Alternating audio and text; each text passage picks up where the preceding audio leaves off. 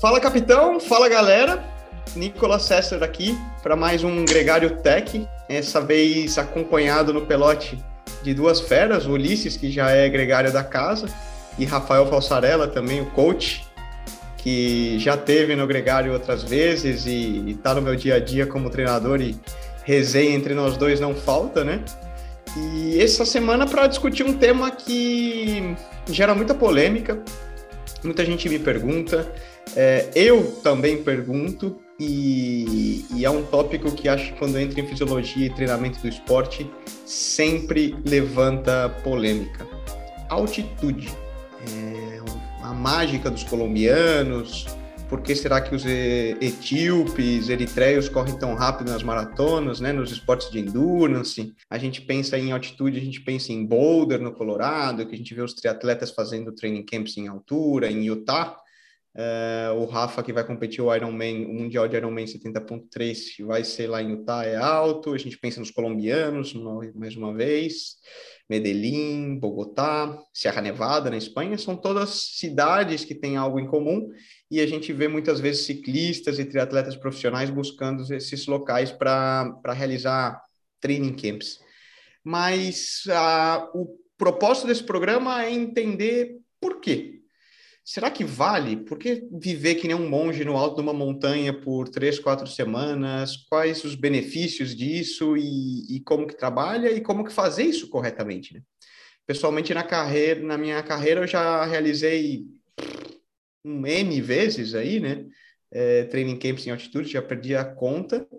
Alguns deram muito certo, alguns deram muito errado, e a gente tenta entender por que alguns dão certo, porque alguns não dão certo.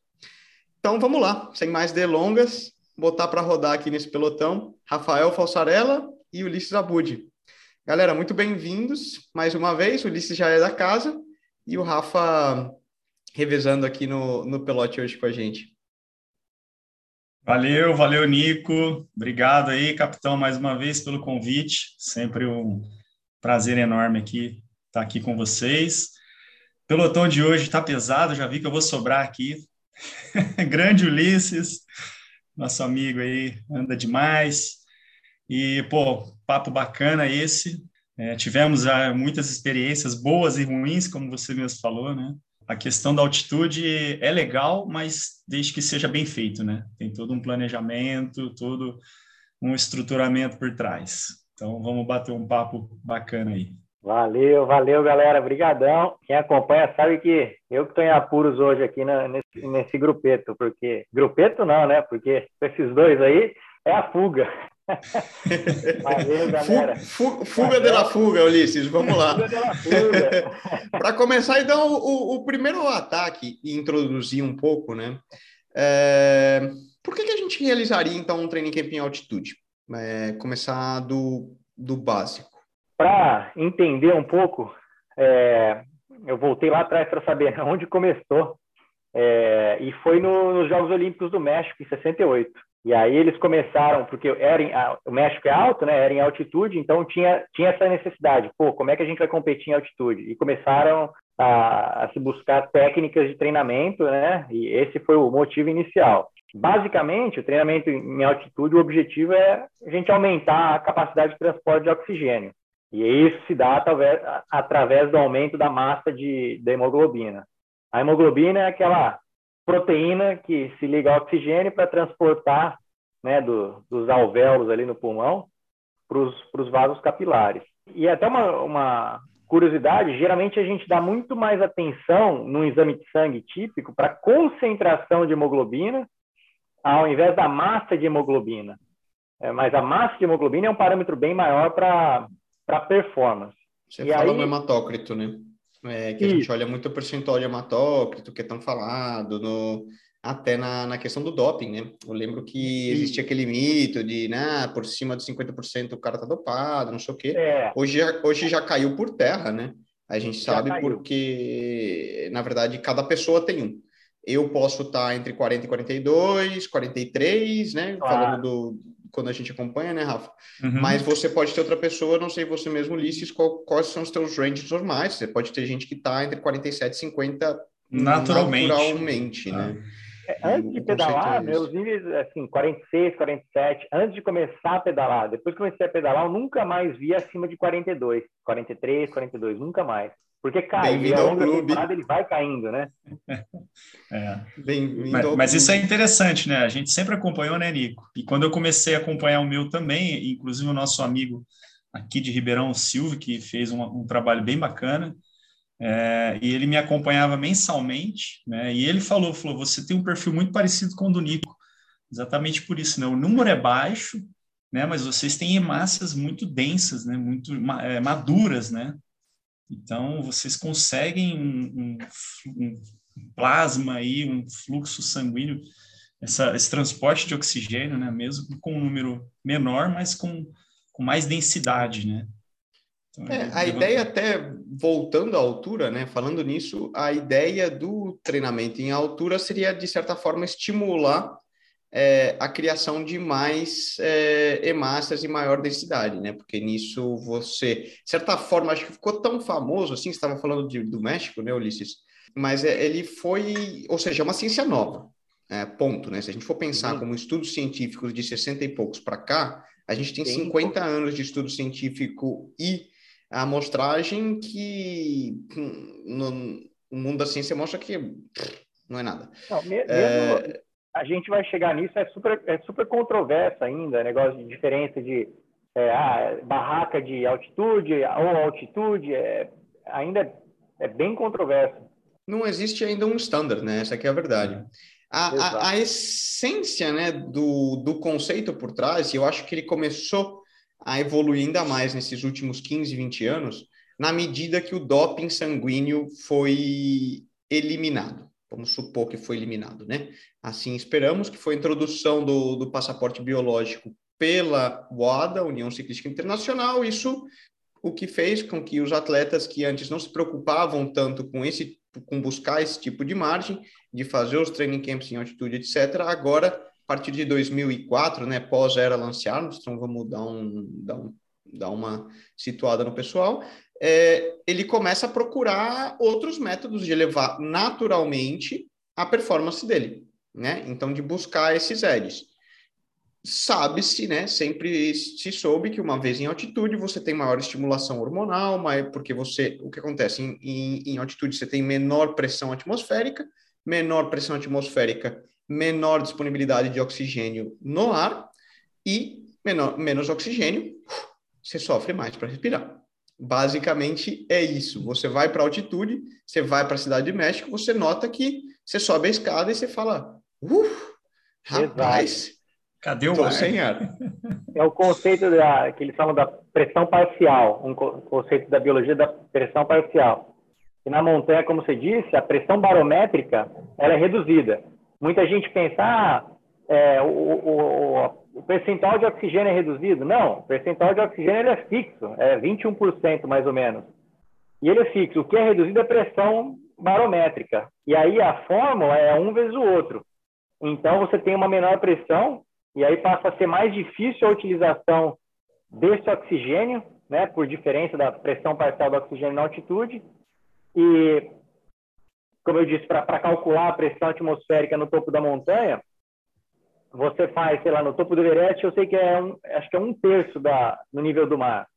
Então, o nível da pressão é, é, parcial do oxigênio vai cair né, um terço, o que já dificulta bastante e causa a famosa hipóxia. Né? Hum. E essa daí, a hipóxia, ela dificulta a troca gasosa ali no nível capilar o mal de altitude, né? A doença da altitude. Muita Exato. gente fala, até acho que quando a gente acompanha, né? É bom, bom citar, por exemplo, ah, a seleção brasileira vai jogar lá em, no Peru. E Exato. fala, nossa, os caras jogam mal pra caramba, não sei o que, não conseguem. E eles descrevem que chegam lá, ficam com dor de cabeça, se sentem nauseados, é, se sentem mal. Porque o que é isso? É o corpo respondendo, de certa forma, à falta de oxigênio que ele está acostumado.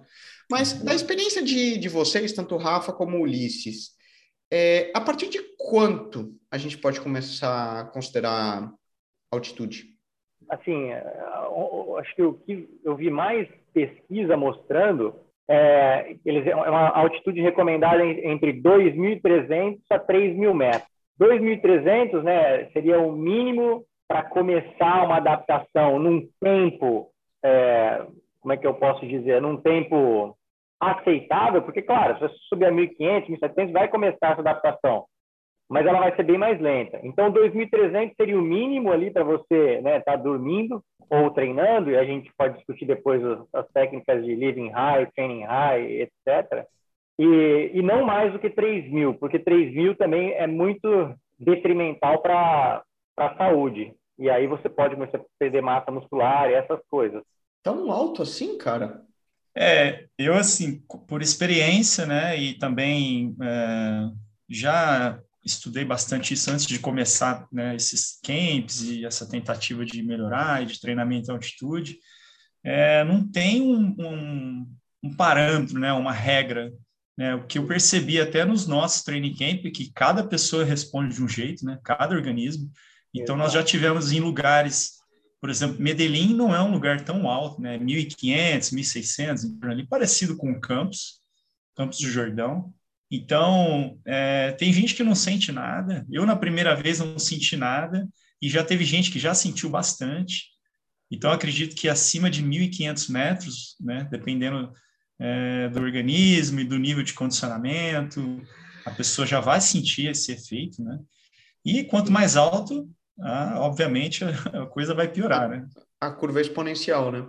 É, é, é curioso que você fale, você é, me surpreendeu, Ulisses, com a altura, né? Porque antes do. A gente estava discutindo esse tema, né, Rafa, mês é. passado, quando eu fui fazer o training camp aqui na Espanha.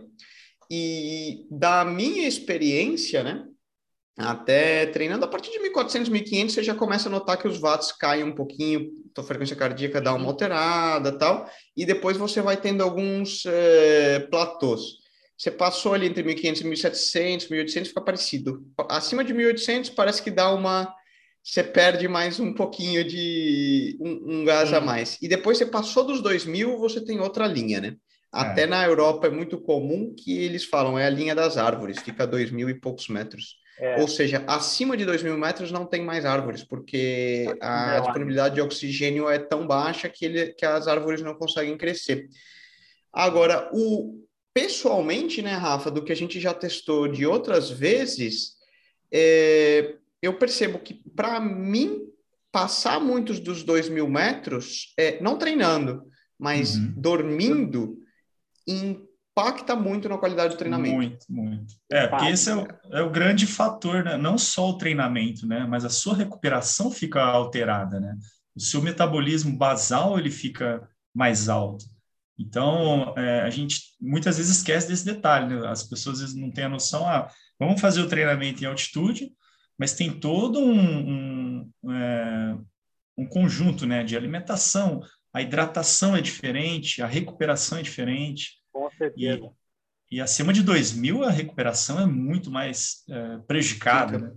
Fica. É, a gente até discutia isso, né? Alguns anos que eu testei, por exemplo, Serra Nevada, ou o próprio Livínio subindo no topo da montanha, 2.200, é, 2.300. Serra Nevada, é, você dorme a 2.300, Ulisses. É, eu notei que eu voltei arrebentado.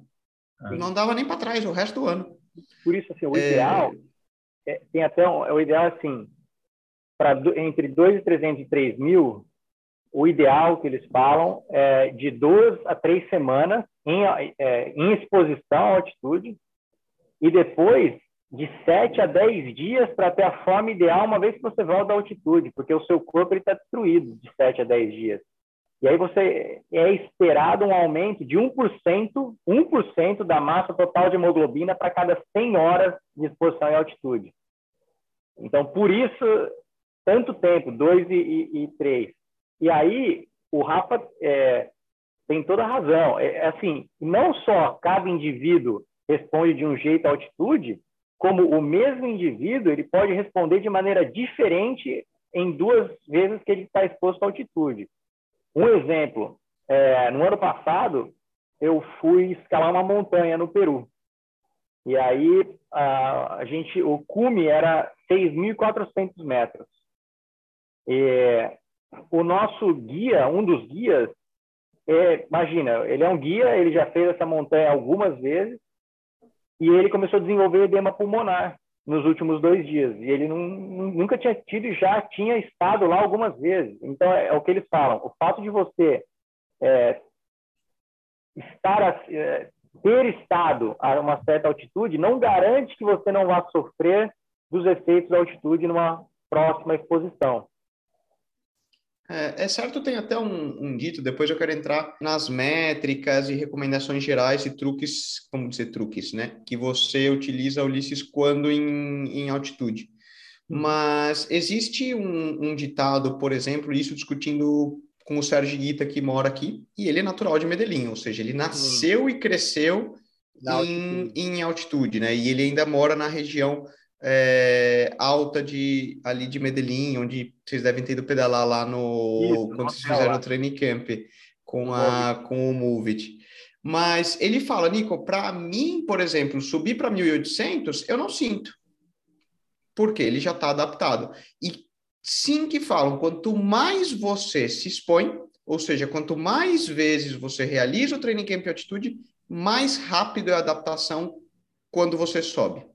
Sim, sim, eu acredito que, que é, é, assim, não em grandes altitudes, né, como o Ulisses citou exemplos, acima de 6 mil, 5 mil, que eu acho difícil, né, é, uma pessoa viver muito tempo nessa altitude, então, provavelmente ele vai descer e quando ele subir ele vai sofrer de novo, óbvio que menos do que a gente ou um, o próprio colombiano que já mora em altitude, é, mas a, a, condição não só da é, dessa mudança de você estar tá ali por algumas vezes, mas no momento que você se encontra, né, Nico? A gente teve experiências também de você, às vezes, subir um pouquinho já mais cansado e sentir mais essa esse, né, adaptação, principalmente nas, nas primeiras semanas ali, primeira, é, dez, nos primeiros é. dez dias, né?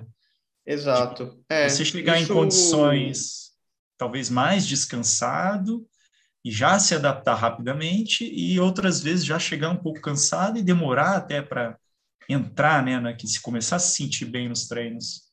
Ter, ter essa, é, de, de regra geral, né, do que a gente já comenta, cada vez é muito importante ficar super em cima, né, Rafa? Exato. Nos primeiros dias, principalmente nos primeiros é, 7 a 10 dias que Isso. você está em altitude.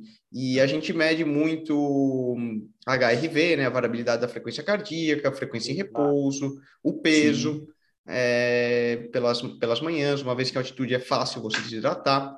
Aporte calórico, importante, né? A altitude não é um lugar para você uhum. fazer muitas restrições. Não, exato. O corpo está Vitaminas e, e, e, minerais, principalmente, né? Porque o estresse oxidativo vai ser maior lá em cima. Então, você já tem que se preparar é, planejar com a sua alimentação, a suplementação de minerais também, para suportar a carga lá em cima, né? De treinamento e recuperação. Para colocar. Na tua experiência, o, experiência, Ulisses, um, uma vez em altitude, como que é o teu approach para esse treinamento? Você continua treinando normal? Você dá uma levantada Não. no pé quando uma ah, vez em altura? Primeiro, assim, é, não só para mim, mas, por exemplo, às vezes está fazendo um training camp em altitude com o pessoal. Você, claro, comigo e com os outros, você tem que ficar, prestar atenção a alguns parâmetros, justamente para aquilo que o Rafa falou. Alguns adaptam numa velocidade diferente de outros. Então, assim, como é que você percebe? Hiperventilando, né? Se você está hiperventilando, é, é, um bom sinal, porque isso é, uma, é o princípio da adaptação.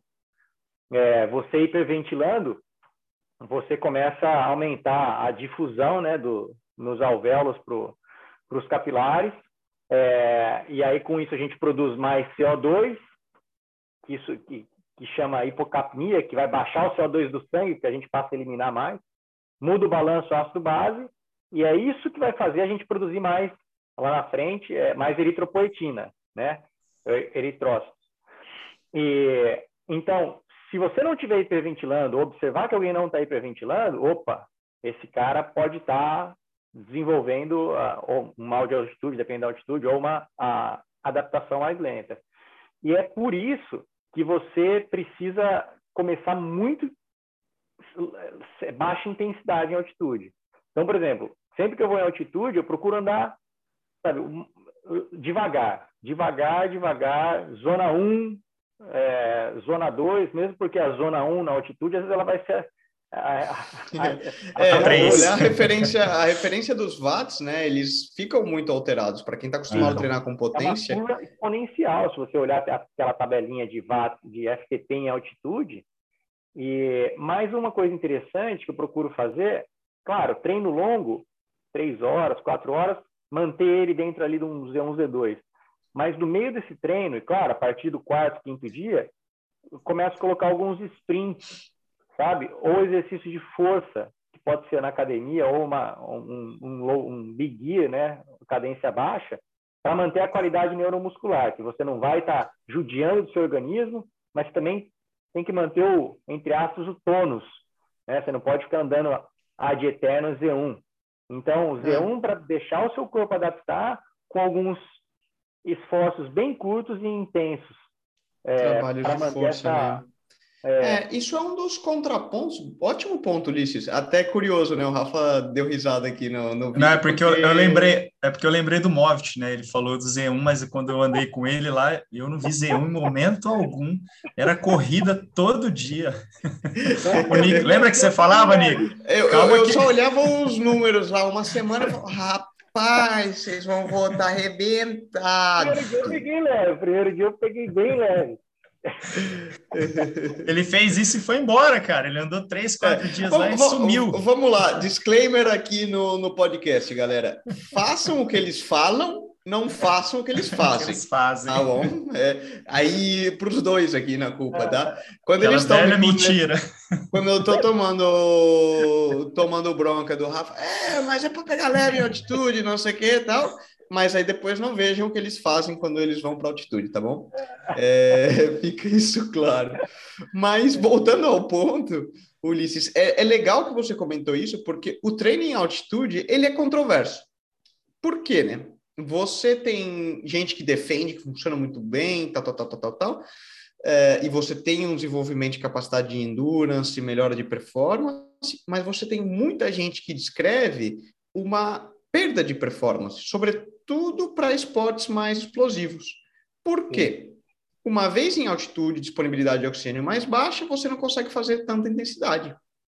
Exato. Você teria isso que você comentou, né? Uma perda de capacidade, vamos dizer, de explosão, é, capacidade anaeróbica, né? Vamos dizer aí, talvez não as vias glucolíticas, mas já é, bem a via da creatina ali, vamos falar, né, fosfo, da fosfocreatina e esse, essa explosão. Por quê? Sem oxigênio você não consegue trabalhar tanto. Isso fica difícil.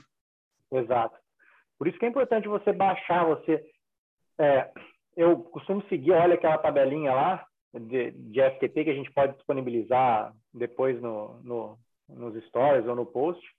É, seguir aquela tabelinha né, de decréscimo, de, o percentual que isso FTP decresce em altitude, é, procurar seguir aquilo, os intervalos de, né, no FTP eles vão cair, e paciência, e é, é isso, você tentar forçar essa, mais. essa, essa tabelinha eu nunca, nunca vi, para ser, ser honesto, até como curiosidade. É, é, bem legal, eu te mando. É, você aumenta a intensidade, você vai gerar acidose. E a acidose é uma das coisas que podem, que podem podem não, que vão diminuir a produção de eritropoetina. Então aí você é o caso da pessoa que vai, né? que vai a, a que vai a full gás o dia inteiro, né? E faz três dias com intensidade e volta num nível baixo. De, de, deixa, deixa, peraí, peraí, peraí, peraí, deixa eu entender então. Você fazer treinamento em altitude e andar o dia inteiro a full, simplesmente você está jogando fora toda a altitude que você está jogando lá e se matando. Basicamente é isso. Matando, é, basicamente. É. Tá bom. Disclaimer anotado aqui. que eu acho que é, né, é onde há essa controvérsia. Tanto para o fator é, do atleta que utiliza mais essa anaerobiose, né, não o atleta de endurance, então talvez ele não tenha um rendimento, ele não consiga desenvolver um trabalho tão interessante lá em cima, quanto essa pessoa que vai sem um planejamento, talvez sem conhecer, e estraga todo o planejamento, porque ele quer treinar igual. Ele treina aqui embaixo, ele chega lá em cima, ele se arrebenta. E ele volta pior, e aí ele às vezes demora mais tempo para se recuperar. Então, é, aí o trabalho é todo jogado fora, né? Você, você tocou num ponto, Rafa, que me faz pensar quando vamos, vamos pensar, né, nos diversos training camps que eu fiz e a questão da, da altitude também, né? você tem o um componente que, beleza, a gente acabou de concluir que a altitude você tem que andar devagar, passeando, pouca intensidade, porque senão se você vai jogar fora, vamos dizer, você vai é, atrapalhar essas adaptações metabólicas, fisiológicas que você precisa ter. O componente mental de controlar a ansiedade, porque lembra que quando a gente vai para altitude, bem ou mal, qualquer pessoa está fazendo uma viagem para pedalar, você vai para uma Disneylandia, porque normalmente são lugares animais, paradisíacos, então pensa em Boulder, pensa na Colômbia, nos Andes, é, Serra Nevada, Andorra, Livínio no, nos Alpes Dolomitas, ou seja, são verdadeiros paradises do pedal. E você tá ali só para pedalar.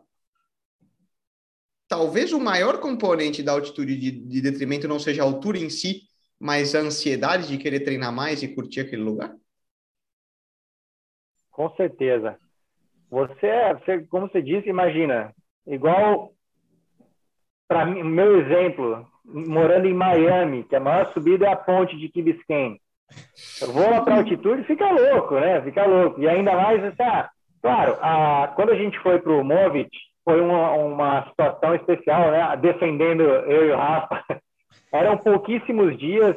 É, era o lançamento do hotel do Movit, por sinal, um hotel muito legal, e para ciclistas. E e aí a gente acabou, é, putz, é aquele negócio de fazer, abraçar o mundo e, em, em um dia, fazer tudo na mesma hora. E aí, e aí você tem toda a razão, a ansiedade, é, né, você acaba não, não controlando ali a, a, ansiedade, acaba querendo fazer tudo, abraçar o mundo. Mas, é claro, voltando naquele tema, não é que você vai andar um mês em intensidade baixa. A adaptação, ela costuma ir de 3 a 10 dias, dependendo do atleta, seguindo aquilo lá, medindo o coxímetro, vendo como é que a saturação vai subindo. A saturação está, geralmente você chega em altitude, saturação baixa. A partir dali, ela tem que ir subindo em média um ponto por dia. Se está subindo, você está adaptando. Se ela está mantendo, opa, você está fazendo alguma coisa errada. É, era para ter começado a adaptar. É, então, assim, acho paciência, como você disse, mindset, né?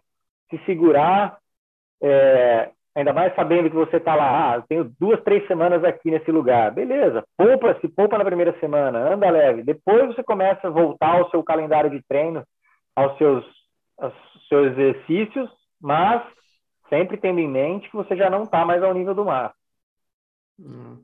Isso é legal, você mencionou a saturação sanguínea, né? E outras referências que você gosta de usar, Ulisses? A variabilidade cardíaca, indicadores para a gente ficar de olho, vamos falar. Sim, eu diria os três básicos: a HRV, né, a variabilidade cardíaca, a, a, o batimento cardíaco em repouso e, e a saturação.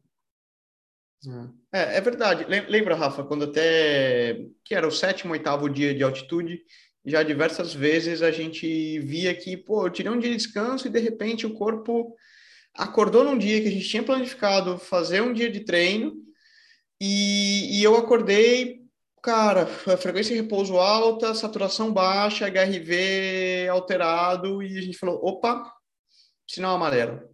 É, é sempre o sétimo, oitavo dia ali, né? É, e, e uma, uma situação totalmente diferente que a gente tá, já estava acostumado de outras vezes, né? Isso que foi uma, uma, uma, uma, questão que me, levou, que me chamou a atenção também, como eu falei, né? Em outras vezes, você respondeu mais rápido, não teve esse fator, de, esse dia que você falou, opa, peraí, né? É, em, em altitudes diferentes até, né? Então, essa observação diária é muito importante quando você está lá, né? Treinando. É... Escutar o corpo. Exatamente. Por isso que o HRV é fundamental, né? Para quem não conhece, quem não utiliza, é importante. Então, fazer essa preparação e, e, e, começar a acompanhar antes até, né? Por isso que eu acho interessante o treino da altitude, é você se preparar para ir fazer o treino da altitude. Muitas, muitas pessoas têm medo, né? Essa última vez que teve o Movit agora, eu, eu convidei pessoas, mas, ah, mas é altitude, eu tenho medo de não dar conta. Não, não é nada absurdo, né? Ainda mais lá, que 1.500, 2.000, Mas é legal fazer uma preparação antes, para quem pensa em rendimento, porque é muito bacana. Um trabalho bem feito é muito legal, né? Os resultados, é. nossa, quando desce, quando você... você... Exato, você né? Quando fala, você acerta a mão é, depois, você vai com aquela sensação de que as pernas é, tem a um gente só, plus, né? Até agora a gente só falou de problema lá na altitude, né? É verdade, é verdade. É, falou vamos falar do, da parte boa. Exato, da, a hora que você da parte boa. Desce, que você fez um trabalho bacana, aí você tem aquele pós-altitude, né? Aquela ressaca ainda. E aí quando o seu corpo começa a apresentar os, os, resultados, né? É uma coisa maravilhosa. Eu, eu lembro que a primeira vez que eu fiz boulder, eu voltei, eu falei, meu, Parece que eu tenho um pulmão do tamanho do peito, é um pulmão gigante. Porque você passa a fazer uns tempos e a sua recuperação é muito mais rápida, né? Então é importante agora falar da parte boa, né, do resultado do treino na altitude. É, é isso é verdade, né? E acertar até a periodização depois, porque isso. depois gradativamente essa, essas adaptações também vão também vão caindo, né? Vão caindo. E, e quando você tem uma competição é muito importante é, você encaixar isso na periodização, né? Porque às vezes fala, ah, eu vou, competir, eu vou treinar lá na altitude, já vou descer e competir. Já vi isso acontecer e não dá certo, assim, de chegar, né, Nico? a ressaca, a ressaca pós-altitude te pegar, né? Porque é, a mesma coisa, você teve uma adaptação muito grande para estar lá em cima e você vai descer de repente. Então, peraí, o seu corpo não entende nada. E no outro é. dia você tem uma competição que você tem que andar no, no seu limite. Então, é muito importante essa periodização. É, tem até um ponto que, que eu queria chegar, Ulisses, você tocou antes. A questão do como você vai fazer esse training camp em altitude, né? Você tem a teoria do live high, train low, ou seja, more alto e treine baixo. Qual seria o conceito por trás disso? Vamos dizer, vamos dormir em altitude, mas os treinos a gente realiza em uma altitude mais baixa. Por quê? Porque você não tem essa perda de massa muscular, justamente que você mencionou. Uma vez que treinando mais baixo você tem maior disponibilidade de oxigênio, você consegue continuar treinando na mesma intensidade que você treina em casa, mas quando você dorme em altitude, você tem um estímulo é, fisiológico da estimulação da eritropoetina, etc. Porém, é, vou, cada vez mais percebe-se e, e utiliza-se mais o Live High, Train High, que é um pouco o que a gente descreveu aqui, né? Então, isso seria, por exemplo, o, o caso Colômbia perfeitamente. Você dorme alto e você treina quase que mais alto até, né? Então, você dorme em Medellín a 1.500, 1.600 e vai treinar. Medellín é um vulcão, né? É um buraco. Para qualquer lugar que você sair, você está subindo. Uhum. É, e você acaba indo treinar ainda mais alto, né? E, e existe até uma polêmica na comunidade científica sobre o que funciona melhor. Uma vez que sabes que treinar em altitude também gera estímulos e adaptações fisiológicas, mais do que a, a, a níveis sanguíneos, mas a níveis metabólicos, mitocondriais na captação de oxigênio do músculo. Né? O músculo fica mais eficiente em absorver oxigênio, vamos falar assim. Exato. É, é bem polêmico, né, Por um lado, você tem, você não sente, porque voltando uma das coisas que você tinha dito sobre a altitude, que a pessoa, uma coisa é quando você realmente vai forte em altitude e volta mais fraco. Outra coisa é quando você vai em altitude, você está mais fraco, mas você sabe que né, se você fizer tudo certinho, você vai voltar mais forte. Às vezes as pessoas elas ficam meio impacientes e fala, pô, só porque elas não estão conseguindo gerar os mesmos números em altitude, não quer dizer que elas não estejam tendo progresso, né? É, e aí isso daí leva a, a, essas duas diferentes práticas. Então, quando você dorme alto e treina baixo, você não sente isso, você sente que você está, entre aspas, forte o tempo todo, porque você está vendo mais ou menos os mesmos números que você está acostumado a ver né? É, onde você mora, no, vai no nível do mar, vou usar essa expressão. É, porém, a gente sabe que é, né, como tem aquele cálculo que é dado em horas, é a exposição, a cada 100 horas de exposição, você aumenta 1% da sua massa de hemoglobina. Dormindo alto, treinando baixo, você está retardando essa adaptação. Então, por um lado, você está retardando, mas não está sentindo tanto sintoma. Por outro lado, você está agilizando, mas está sentindo mais sintomas. E, e realmente é difícil a, a comparação. Acho que hoje em dia a gente ainda não tem dados suficientes para bater o martelo e falar essa é melhor ou aquela é melhor. É, um pouco como tudo, tudo não, mas muito na ciência do treinamento, tentativa e erro, né? É. Entender o que funciona.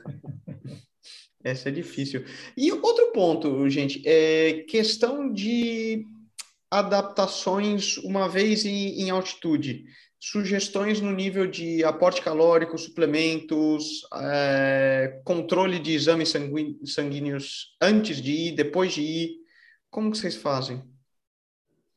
É, eu acho interessante fazer o, o, o, exame hemograma completo e parte de mineral, enfim, ter essa referência né, do que, de como você está né, pra, e como você vai voltar e até para fazer ajustes, né, de o que você vai ingerir lá em cima, o que, que você precisa suplementar, a questão do estresse oxidativo, e, e, tem alguma coisa relacionada também com a ingestão de ferro, é, por conta, senão você também não tem um ganho é, como você é, pretende ter, talvez, da, da, hemoglobina, das hemácias, por conta desse déficit né, lá em cima. Então, isso é interessante. Ter, né? O ferro, o ácido fólico, isso, B12, né? Exatamente. Então, tem toda essa parte por trás. Por isso que eu acho que é interessante ajustar com o treinador, com o nutricionista, com o médico do esporte, e fazer esse check-up antes, essa bateria de exames, né, e ver o que você vai precisar para realmente você se sentir bem, se recuperar lá em cima e ter o efeito que você está indo buscar, né? Então, é, não só essa parte da, é, do sangue, enfim, de como você é, vai se comportar lá, e também de, de estruturar, né, da, da, hidratação, como o Ulisses falou, a ingestão de água é muito maior, né, você depende de uma, é, uma hidratação diferenciada, uma alimentação diferenciada, então esse preparo é muito importante. O Rafa tocou num assunto excelente, que é realmente um dos maiores, uma das maiores razões para que o treinamento de altitude não, não teve sucesso, é, é a, a, os atletas que foram com a ferritina baixa. Exato. Sem aporte de, dos minerais básicos, o corpo não é capaz de criar uhum. novos, é, novos glóbulos vermelhos e, e, compensar por isso, né? É, é então é, de novo, muito... né? Acho que a gente começa a entender o porquê que é, é tão bom, mas ao mesmo tempo é, é tão complexo. É, é tão complexo, não é fácil é, acertar é a fórmula. Lá vai para a altitude, né, né? O, o, porquê de tantas vezes deu errado. é. Exato. Mas nada que um bom planejamento, né, uma periodização, não faça aí o negócio voltar, você voltar voando, né? Sim. Aproveitar o máximo. Rapadura é doce, mas não é mole. É, acertar lógico. a receita dela pro, pro, pro amador, eu acho que a maior dificuldade é a disponibilidade de tempo. De tempo, que o exato. Seja eficaz. Eu ia falar isso. É. Tem isso e... também, né, Nico? Às vezes a pessoa não tem essa disponibilidade, ele consegue no máximo 10 dias, e a hora que ele começa a se sentir bem nos treinos, ele já volta. Pô, mas eu treinei lá e não adiantou. Pô, mas assim, não deu tempo, infelizmente, né? É, sabe que pensar em duas a três semanas como mínimo, né? A gente Isso. vai pensar em como mínimo de 14 a 20 dias se você vai para altitude com o objetivo, de, de novo, né? A gente tem dois pontos que eu acho que é importante, né? Se você vai viajar para o lugar de altitude porque é uma Disneylândia e simplesmente você quer dar uma remediada nesses efeitos de que você vai se sentir mal, é uma história. Se você vai utilizar a altitude, como no nosso caso, com o objetivo de ter uma melhora de performance em competições posterior, é outro. É. Exato. Perfeito. E assim, via de regra, o Rafa, não sei se concorda com esse número, mas é mais ou menos, assim, tá em altitude, claro, varia com a altitude, mas tá em altitude, aumenta em torno aí de 500, 500 calorias por dia. Sim, sim. No, acrescenta 500 por dia no, no seu basal. Positivo. É, é até curioso. Muitos colombianos, venezuelanos, equatorianos, eu lembro aqui de quando dividindo casa de equipe com eles, eles falam: pô, eu chego da altitude, eles começam aqui, passa dois, três meses, aí os caras não, não funcionam. já não andam mais tanto como andavam antes. O cara começa a engordar, o cara não anda nem para trás, aí começa a bater uma deprê e tal, e os chefes de equipe já falam, ah, mas o bicho tá uma baleia tal. Por quê? Ele está acostumado da vida inteira a comer de uma maneira, uma vez que ele vive e nasceu em altitude e o metabolismo do cara funciona de uma maneira, e depois ele chega aqui no nível do mar e continua comendo igual. Mas o corpo não queima o mes a mesma é... caloria, né? Isso é, isso é até curioso. Exato. É uma, um, um, truque, um truque aí. Quer, quer perder uns quilos, a altitude também funciona, né? Com certeza, com certeza. E quanto mais alto, maior é esse gasto, né? Chega, eu vi em alguma, algum estudo que pode chegar até 30% do seu metabolismo basal alterado. Isso acima de 3, 4 mil metros. 30% é muita coisa, né? Seu basal, né? E aí imagina você com carga de treino e fator de desidratação. Então, o cenário tende a piorar. Bom, ou melhorar. É, Mais é, pizza e macarronada para dentro, rapaz. Boa. Ah, tem um outro ponto que eu acho que é importante também. Consumo de álcool em altitude é perigoso, né? Não, não só em altitude, é. no baixo também. Na baixitude também, né? No nível do mar também. A gente vê cada vez mais, né? A gente estava até, é, vocês discutiram isso no, no, episódio com o Doc, né? Nosso amigo Paulo Putinelli, e ele até comentou sobre isso, que é, cada vez mais a gente vê que o álcool é o principal destruidor, né? Na recuperação dos treinos, medido pelo HRV. Então, se isso faz mal aqui embaixo, imagina lá em cima onde o seu corpo já está sensível, já está debilitado, né? já está inflamado por outros fatores, e você manda uma substância ainda que vá prejudicar mais, né? Exato. Hum. O álcool ele é muito potencializado quando a, né, em, em proporção a, a, que a pressão vai baixando, a pressão barométrica.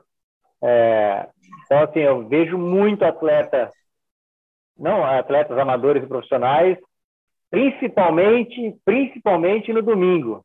Cara, foi, não rendeu e não sei o quê. Muitos deles usam o UP, né, que baixa, ah, você consegue ver a HRV lá embaixo, frequência cardíaca lá em cima. Um belo drift cardíaco. Fala, e aí, como é que foi ontem? O que, que, que janta? Comeu bem ontem no jantar? Ah, eu comi, tomei uma cerveja. É, é isso. A entrega, né? É Entregou o ouro para os bandidos, né? De vez em quando tem que ter também, né? Mas com, com moderação, isso é importante. Para fechar, uma última pergunta, né? É... Tudo isso que a gente falou, buscando performance, uma prova-alvo, vamos pensar então em uma prova-alvo em altitude normal, né? Não em altitude. Mas como que se aplicaria isso se a gente está pensando, por exemplo, no teu caso, Rafa, que você vai competir o Ironman em Utah, que é alto? Como fica essa periodização? É, assim, você, a gente vê atletas, né, principalmente profissional que tem mais disponibilidade, né, é, você tem que ou fazer um período antes de adaptação, é, chegar um tempo hábil aí, pelo menos umas duas semanas, né, como nós falamos aí, de 10 a 15 dias para você ter alguma adaptação, passar por aquele sofrimento e começar a se adaptar ao clima, ou você chegar muito em cima da prova, né? Que você que não dê nem tempo de seu corpo sentir as alterações. A gente, eu já vi muito o Henrique Avancini falando isso, né? Que ele prefere às vezes chegar, já competir e já ir embora, né? Para não sofrer tanto. Eu para essa prova pretendo chegar antes, vou tentar chegar em uns 15 dias antes para aclimatar não só a altitude não é tão alto lá, mas já é mais alto que aqui mas o calor é, é clima de deserto, né? Calor, calor e a umidade do ar baixíssima. Então, eu estou mais preocupado até com esse clima do que com a altitude em si, de fazer essa adaptação. Mas do calor vivendo em Ribeirão Preto, você não é, reclamar, rapaz. Pois é, é, Ribeirão é. Aqui, eu brinco que aqui, a gente que treina aqui, a gente compete em qualquer lugar, né?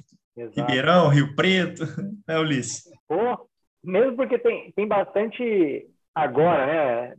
os recentes, estudos recentes mostrando que a, a adaptação ao calor ela é mais eficaz do que a adaptação à altitude. Claro, por mecanismos diferentes, mas ela tem se mostrado, né, grupos, por exemplo, colocaram grupos diferentes de atletas, um treinando em altitude, outro treinando em calor extremo. O grupo do calor extremo conseguiu ter um resultado melhor do que o grupo da altitude. É, eu ia até falar, aí rende outro podcast dentro de pouco tempo, é. adaptação ao calor e, e estratégias para lidar com isso. Mas isso aí, gente, vamos, acho que fica aqui um, já estamos chegando no tempo regulamentar. O Leandro na edição já vai ficar, já vai perder mais o pouco de cabelo que ele tem, vai ficar sem para deixar o podcast no dentro do tempo com o pouco que a gente fala. Agradecer tanto ao Rafa como a você, Ulisses, como sempre, por, por essa aula, né? Espero que ajude a todo mundo que vai participar, que esteja pensando talvez em, em realizar um, um, pedal na Colômbia, um pedal nas montanhas é, na Europa, Tenerife, mesmo Boulder, onde for, que ajude aí com algumas é, sugestões. Não tenha medo, é muito legal. As adaptações, e não é nenhum bicho de sete cabeças, como o Rafa falou, o, o pós é, é muito legal, tanto lá uma vez, né? O training camp em si é muito legal, porque você, Sim. de novo, você está na Disneylândia focado nisso, e depois, quando você tem essa sensação do pulmão que não cabe no peito, também é, é muito legal, né? Então, Só... dentro do, de todos os negativos que a gente falou, tem, muito, tem muita coisa boa por trás. Só tome cuidado com alguns amigos que é aquela história de ciclista, né? Vamos ali, não, vamos só girar e vamos só, não vamos subir na boa, né? É perigoso. Cuidado com esses colegas aí, que eu vou te falar, viu? No último dia o cara fala, cara, eu tenho um horário com voo que tá apertado. Pronto, tá armada a Arapuca.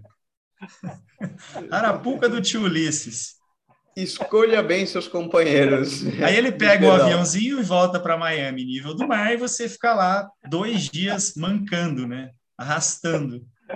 Ah, e vai para letras ainda. Vai para letras, vai pagar os pecados. É, vai, cara, brigadão vocês. Obrigado a oportunidade aí de sempre aprender com o Rafa, com você, Nico. Valeu demais, meu. A gente tem que combinar logo uma viagem juntos. Outra viagem, quem sabe para Colômbia. Vamos ver, é, esse é, ano sabe tem que sair. um training camp Colômbia no final do ano aí, ó. Boa. Já boa. lançando a ideia ao vivo, hein? Essa Opa. fica a corneta. Quem vai, quem vai perder mais anos de vida lá na, no training camp adaptativo na Colômbia? Já vamos soltar esse, esse training camp. Valeu, Nico. Valeu, Liz. Muito obrigado aí mais uma vez. Bom demais. Valeu. Obrigado Bora rodar, gente.